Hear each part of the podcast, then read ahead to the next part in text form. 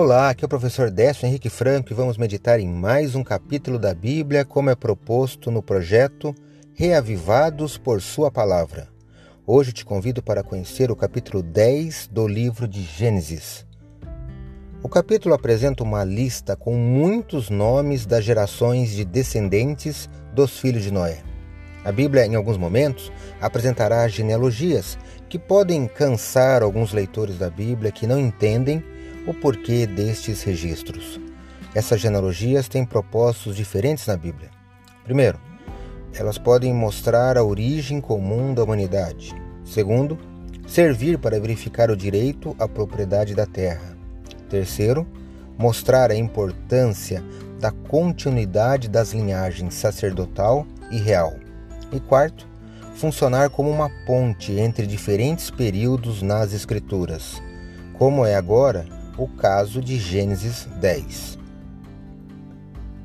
A lista das nações que você verá neste capítulo faz um recorte geográfico dos povos antes do chamado de Abraão, dividindo-os em três grupos principais, com base sempre em seu parentesco com os filhos de Noé.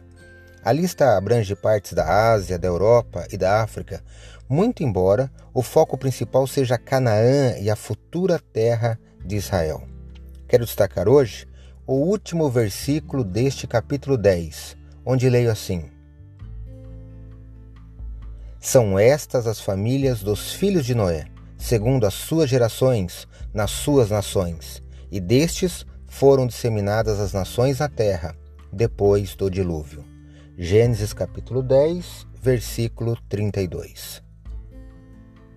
Essa declaração de encerramento faz ligação com a nova história que vem a seguir. Leia hoje o capítulo 10 de Gênesis. Este foi mais um episódio do podcast Reavivados por Sua Palavra, apresentado por mim, Décio Henrique Franco. A cada dia, um novo capítulo da Bíblia. Participe deste projeto e até o próximo episódio.